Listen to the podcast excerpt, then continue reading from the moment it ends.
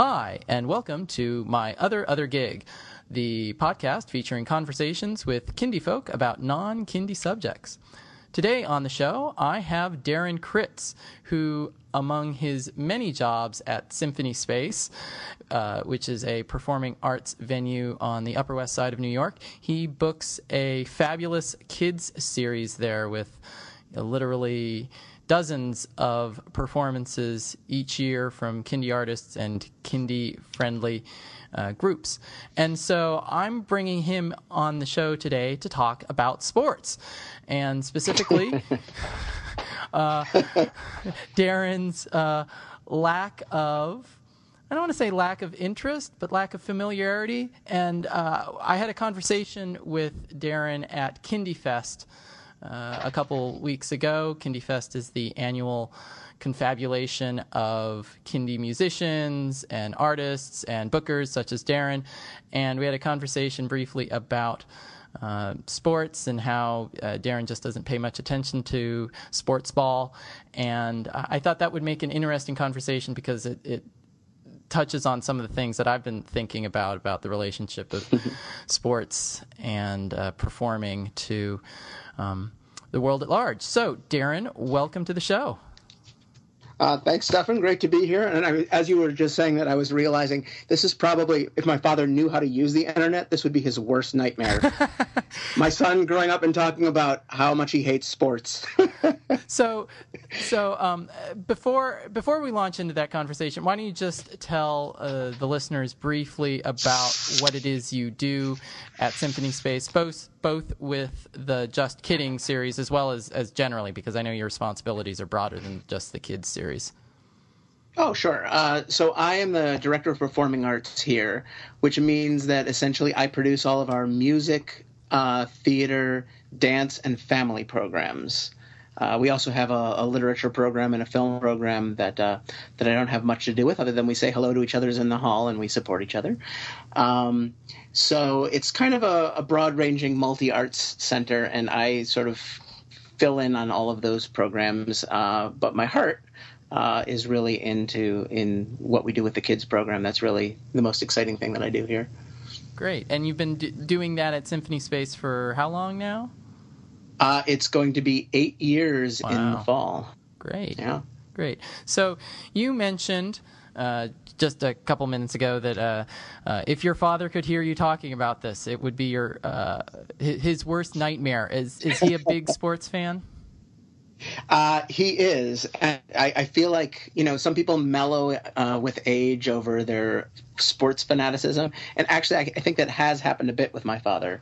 But growing up, I was in a position with a father who, a very traditional father in a way, who felt like, he had a daughter and that was great. Loves my sister a lot.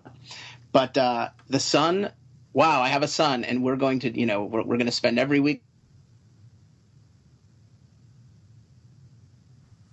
Hello? Again, throwing the ball around out in the backyard. I guess later, but the strangest dream that he ever had was that when I went to high school, I would be on the high school wrestling team, which is a strange sport to pick, I think, because it's just not a very popular sport. But basically he set me up from in, every possible organized sport he could, and I hated all of them. Every single one? Every single one. Sorry, I'm going to do my best to not make this a very negative podcast. No. I'll try and spin it, but it's. I really didn't like it very much at all. So this is not a case of you enjoying performing sports is perhaps not exactly the right word, although I think there is something to say for that verb, but your distaste or lack of interest in sports is not just lack of interest in watching athletes perform, be it on an amateur or professional level, but is also you just didn't enjoy those competitive sporting environments. Yes? Oh, no? Absolutely. Playing and watching were probably equally awful. And still to this day are, although I think I would prefer to watch as opposed to play still. So yes, I think what you're saying is accurate. Now, was that because you felt pressured to do that? Was it because when you did it, you just weren't any good, or maybe a combination of those reasons? Well, I think it was definitely a combination. I think in the beginning it was just if your heart, if your heart's not in something, if you don't have an interest in it, it makes it very hard to continue. You know, it's like trying to get your kid excited about doing math homework in a way. If they don't like math, no matter how much you say, hey, it's great and fun, and look, here's a bunch of numbers and an abacus or whatever you use, you can maybe see the value in it, but it doesn't necessarily mean that you're going to love it.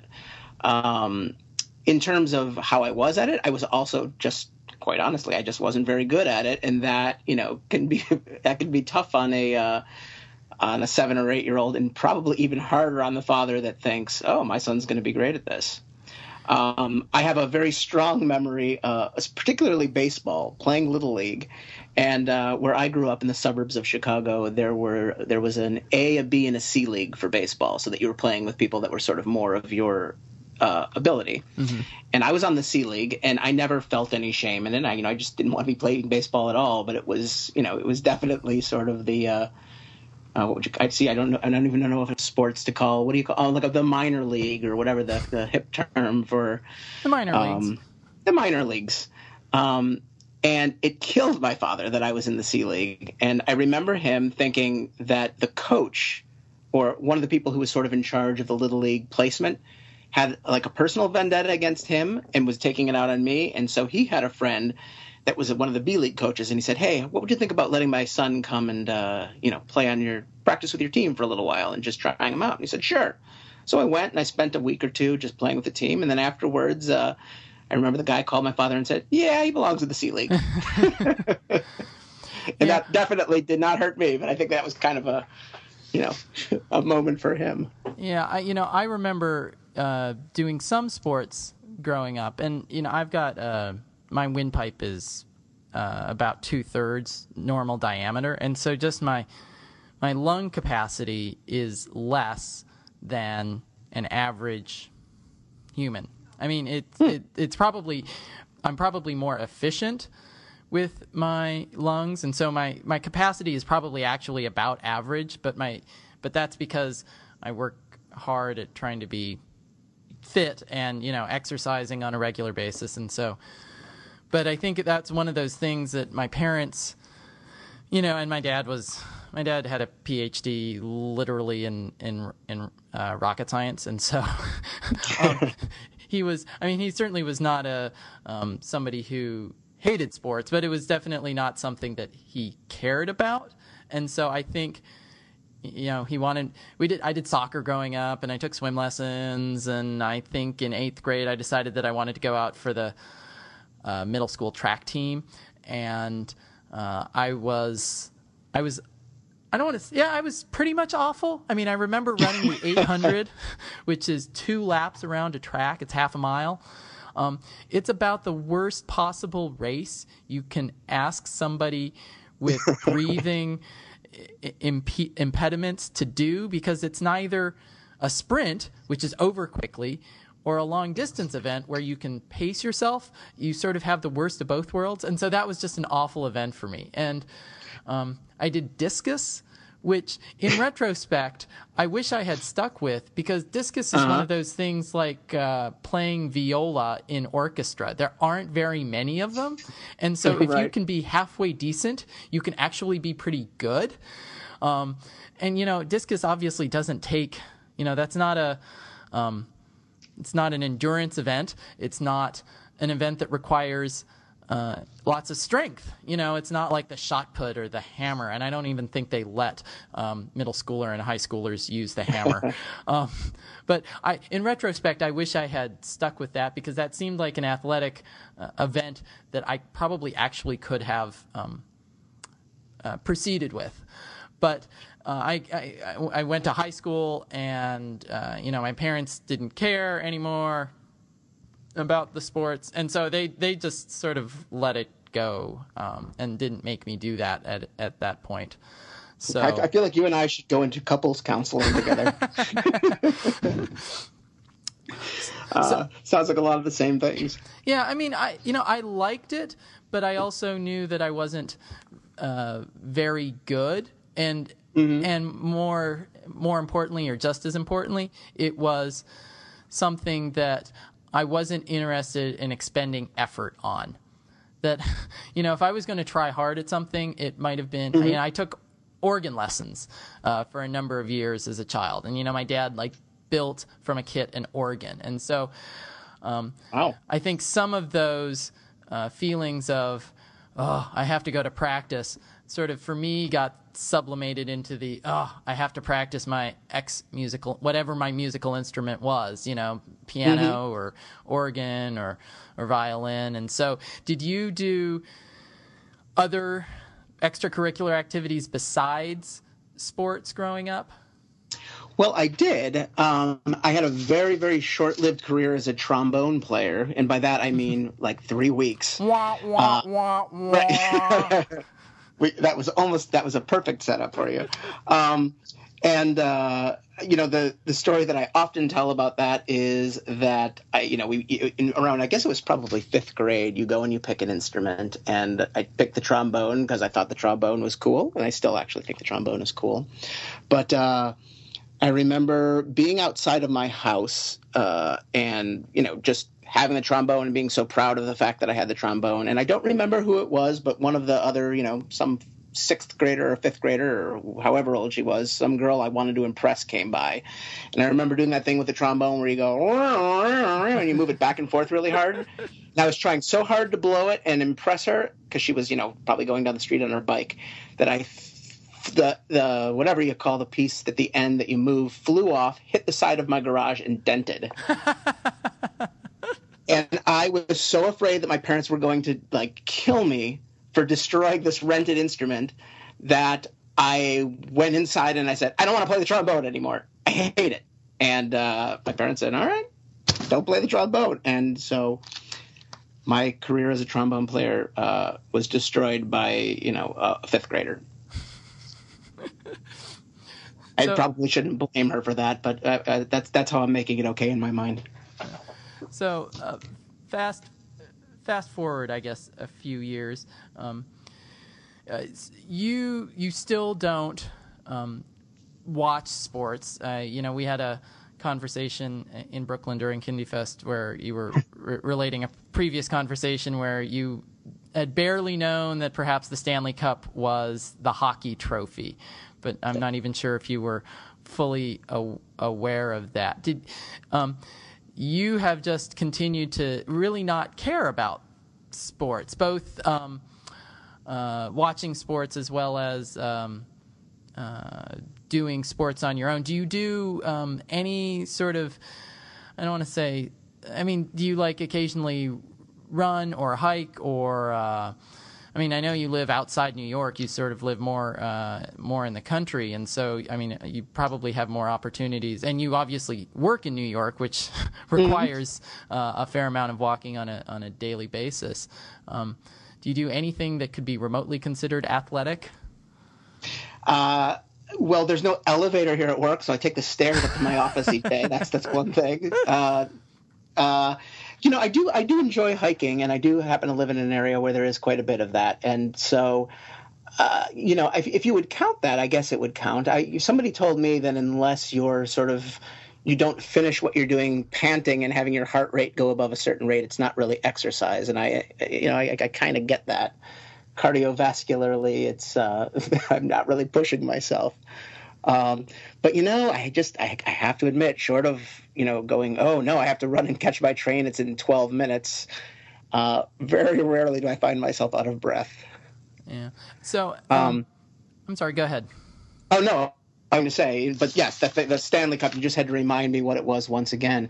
I actually remember when we were walking by the new arena. I can't even tell you what the name of that arena is, but in Brooklyn. Barclays Center. See, there's yes. A difference. It's sort of like I actually know what the name of that is, but that's okay. It's not a source of embarrassment, but it really is. I may have even told you the story how I used to work for Second City in Chicago for a number of years, and for some reason, a bunch of people that I worked with there were very sports oriented. And when they figured out that I didn't like sports, a game developed where they would tell me the name of a team and I would have to try and figure out the city. And, you know, I would get like maybe 3 out of the 50 that they'd give me. So the fact that I can't even, I think it's the Nets that play. Is that right? That play at the yes. Barclays Center? Yes. Okay. Probably I was sober enough that evening to remember that. And that actually reminds me of something that I wanted to bring up, which is that I had a friend, still a friend, who in graduate school, you know, he was not a big televised sports fan. He was from Wisconsin, and so had some affinity or interest in the Green Bay Packers, you know, mm-hmm. big football team, but he said that he basically paid attention to sports enough so that he could have something to talk about with other people in his office where he worked before he went back to graduate school. That it served as sort of a social lubricant, for lack of a better phrase. And, you know, I think to some extent my knowledge of the fact that it's the Nets who play in the Barclays Center and Jay-Z is a part owner, and, you know, I know those things not so much because I know how the Nets are doing, or I pay attention to the Nets because I don't think I have ever seen the Nets play a game, be it in Brooklyn or in New Jersey or, you know, wherever they were. But it is, I think, some sort of basic set of information that I file away for social, conversational purposes if I'm in a setting that sports is actually somewhat useful to have, to be able to have a conversation. And it sounds like maybe that's not – you either A, don't care, or B, you just at this point are not necessarily in many social circles where that is a valued discussion.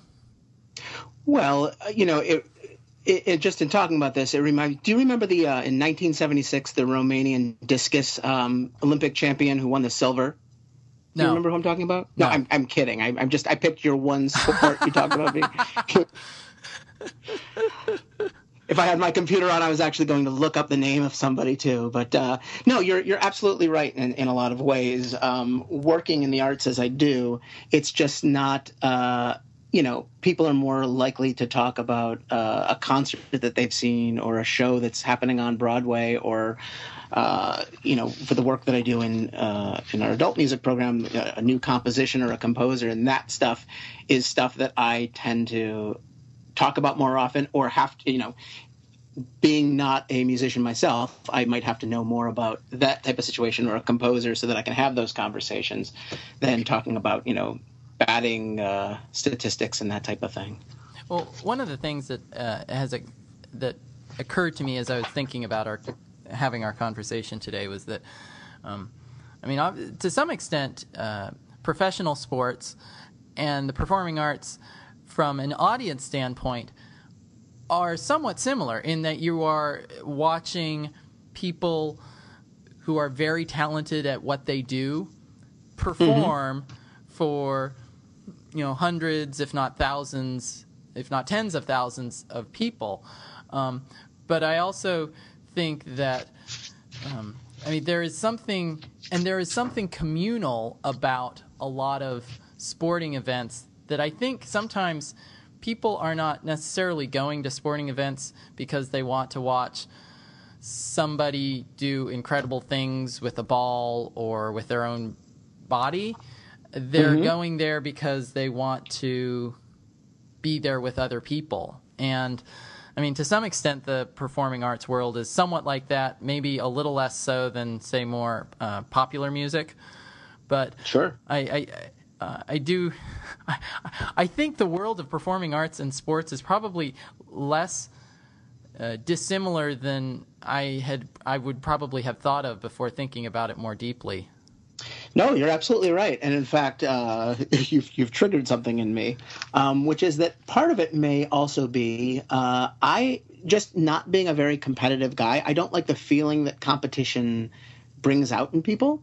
I don't, you know, when I see people getting competitive, it makes me kind of feel like, oh, okay, is it, you know, am I, you know, should I, am I supposed to be competitive? I don't, you know, it's part of why, you know, when I first got out of college, I had started off as an actor while I was in Chicago, and I loved doing shows, but auditioning was always the feeling of being out in that room and, you know, competing against other people for something. It's just not a feeling that I enjoy.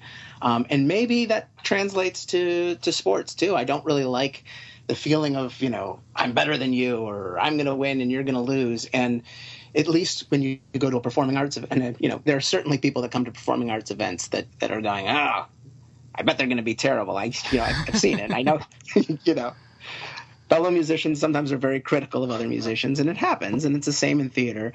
But to me, you're going there to root for something that you hope is going to be good and that you trust is going to be good. And that maybe is the one big thing that stands out between professional sports and the world of live performing arts. Yeah, I do wonder how I think professional sports will survive here in the 21st century, because I think there's value in, you know, supporting a local squad or being with, you know, tens of thousands of other people cheering. I mean, there's value in that, but we're moving into this world where everybody's more about self-expression and what they can do.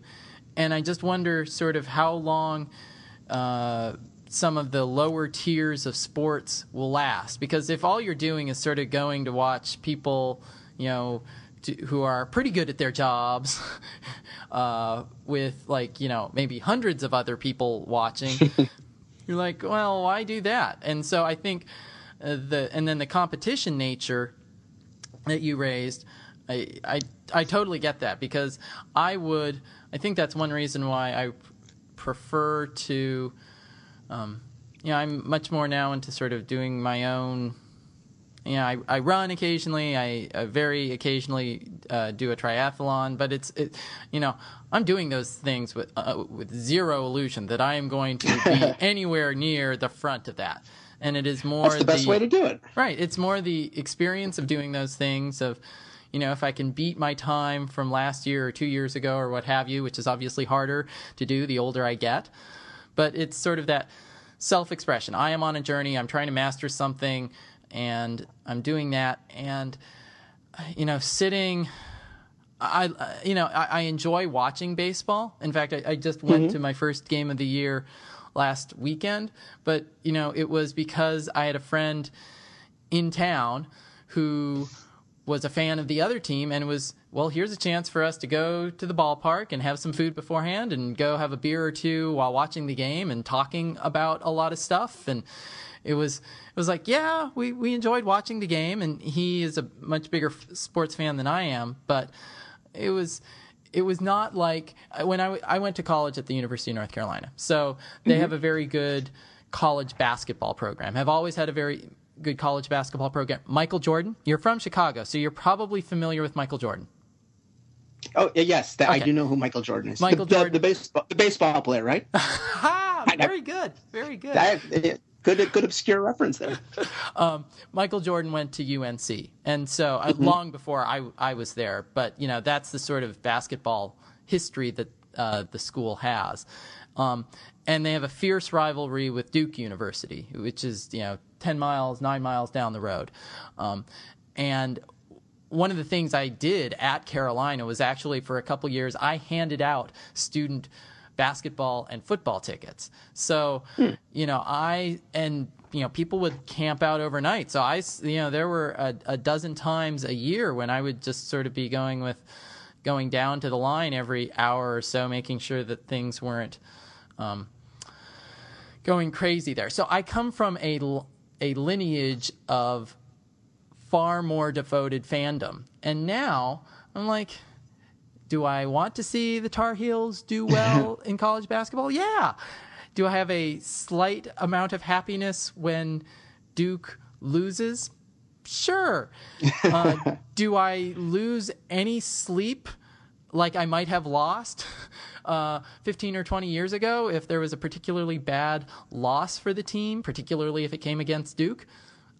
No, I don't care at all. And that sort of passing of time, going like, that really was not nearly as important. Maybe it was important then. It is so not important to me now. I have so many other things that are way more important to me. Yeah, I went to University of Illinois in Champaign, which was a Big Ten school and had a huge sporting program. I never went to a game. I believe the name of every team is the Fighting Illini, but I could be wrong there, or maybe that's just the motto. But I'll look it up after we get off. But just recently, in fact, I remember, and I don't have enough information about this, but I remember seeing a campaign by the university that students were fighting the idea of paying a ridiculously low sort of surcharge on their tuition to keep the Krannert Center, which is the big performing arts center. I have a theater degree, so I went through the program at Krannert. It was something like a $2 or $3 fee against their tuition to keep, the programs viable there. And there was a big fight to get that taken off.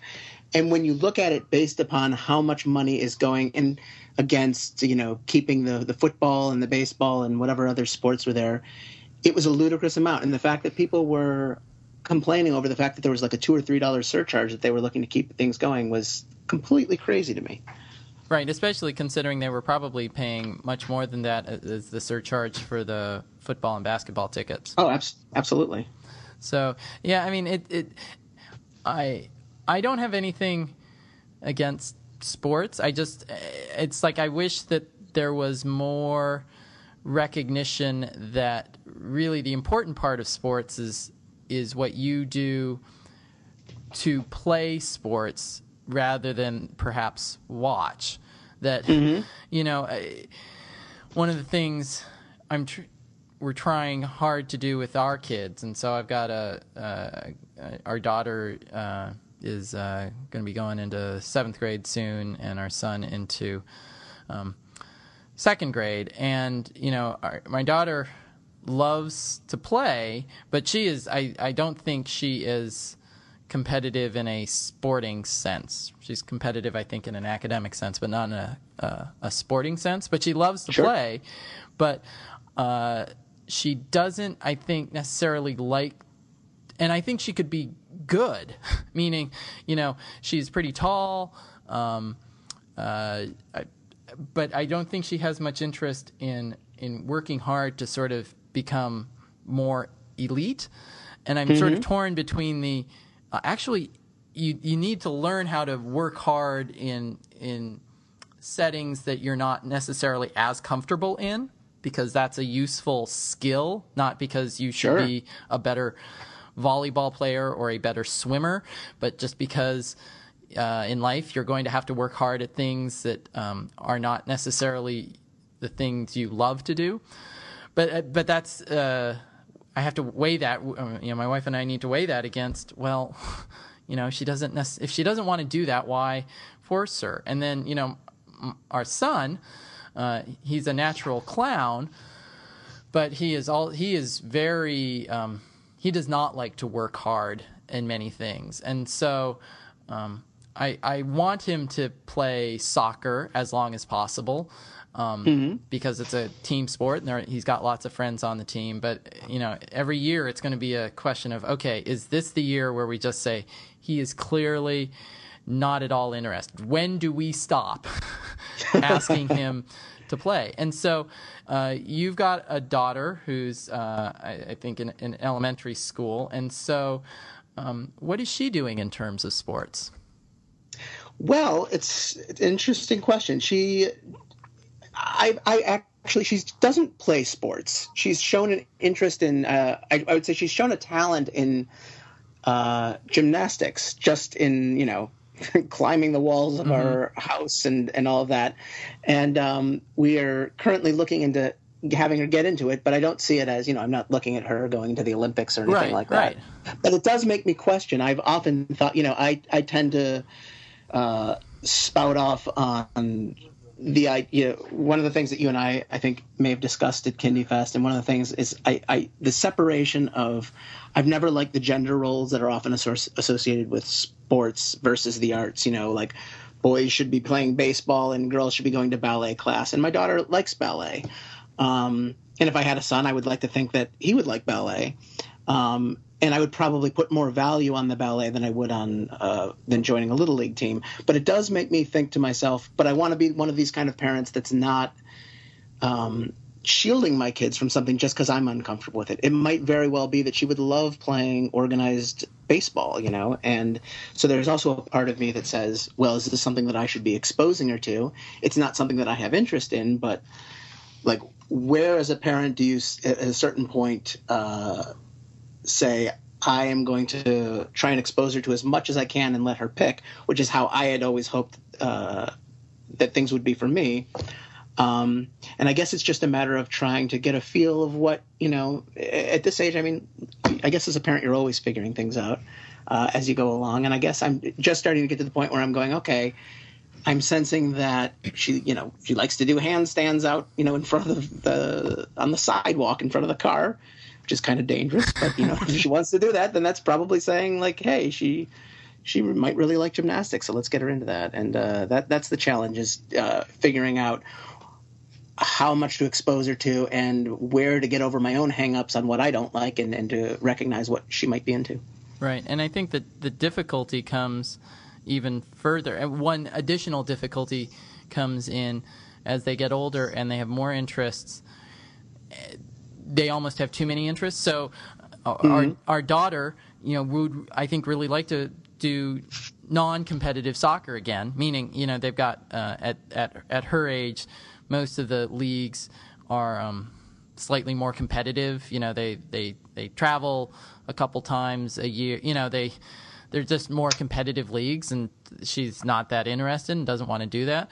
But she would be willing to do it. But she got a taste of Lego robotics, and now she wants to do that, and it's sort of like, that okay, but awesome. Yeah, between the Lego robotics and the soccer, and she goes to an arts charter school, so you know she's doing viola and piano and singing. It's sort of like, okay, there are a lot of things, and while I want to expose her to a lot of different activities, she's almost maxed out, and we're almost maxed out. So how do you decide between those things? And I would hate to sort of have that physical activity go by the wayside, because you know she's at a charter school where they don't have a PE program, so you know if she doesn't do soccer or anything like that, then she's not physically active. And I think that's important. That's one of the things I wish I had done more of when I was, you know, her age and a little bit older. But how do I balance that out between you know, she's got to get some sleep and do her homework. Yeah, absolutely. We're also fortunate. My daughter goes to a small school that has a lot. You know, their mission is very much similar to what my wife and I feel we want for our daughter. And they do have some dance available, and PE isn't terribly a competitive thing. So yeah, I get where you're coming from. And you know, I actually remember I went to a really large high school, and you know, we were very fortunate to have a dance program, and that instead of taking gym, I went through the dance program there, and that really changed a lot of things for me. Like it you know, I didn't like some of the things that, you know, you had to do in the PE classes, playing, you know, the playing of the sports and that kind of stuff. And I really got a big appreciation for dance just from coming out of that. Yeah. And I wish that there was more. I wish in some ways my daughter's school was bigger so that she would have that opportunity to choose between the two and pick what she wanted. Yeah. On the other hand, and I forget whether or not I had this conversation with you, but I had a friend. So I went to the University of North Carolina, huge school, or pretty large school, probably maybe a little smaller than Illinois, but you can understand. Did we play football against each other? We would not have probably played because North Carolina is in the Atlantic Coast Conference. So we you can't hear the crickets right now with what you just said. Atlantic Coast Conference. Yeah. What that means. Yeah. So, but you know, which was great because you know we got to see, you know, the basketball. Both men's and women's basketball teams were pretty good. The men's team won the national championship while I was there, and then our women's soccer team literally they won four national championships in the years I was there, and they I literally did not see them lose a game, and I went to more than half of their games. So I mean, they were a dominant team. On the other hand, there was no, you know, did I do intramural sports a couple times? Sure, but it really wasn't my deal. Whereas I had a friend who went to the University of Chicago, who her junior year, she decided to go out for the swim team. And by her senior year, she was captain. You know, I mean, and it wasn't like she was a high school swimmer. She just liked swimming. And so junior year decided to go out for the team. And so I think there are some advantages with going to large schools in terms of having certain things to do. But I think small schools, and obviously University of Chicago is probably bigger than your daughter's school, but there were opportunities there for people to participate. Okay, so Darren, I've really appreciated having this conversation. This has been fun, and I know that we could talk for a long time because I think our attitudes are probably more similar than somebody even listening to this conversation might think, because, you know, there are times where even though I know that people playing sports ball aren't trying to shoot the puck from behind the three-point line for a touchdown, I definitely sort of feel some unease at which watching sports is still a dominant cultural paradigm, and I think you would probably agree with me in that regard. Absolutely. So if people, I know that this has not been a discussion about Symphony Space's a broad array of cultural events, but if people want to find out more about the Symphony Space programs that you help program, where can they go to find out about that? You can try DetroitRedWings.com or... You can go to symphonyspace.org.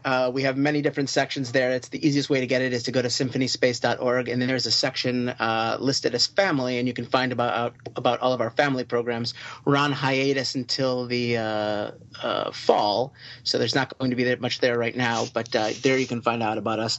And we also have a section called Symphony Space Live, which might be a good section to take a look at. We have many recordings of a lot of our artists that you know, that you talk about, and that you have some of their stuff too, and that might just be a good idea to go and listen to some music of the kind of stuff that we do in the interim until we start programming getting in the fall. Yeah, and even if you're not in New York and not planning on being in New York, you can look at those and listen to those live recordings and just enjoy them, even if absolutely you're nowhere near the Barclays Center or Symphony Space.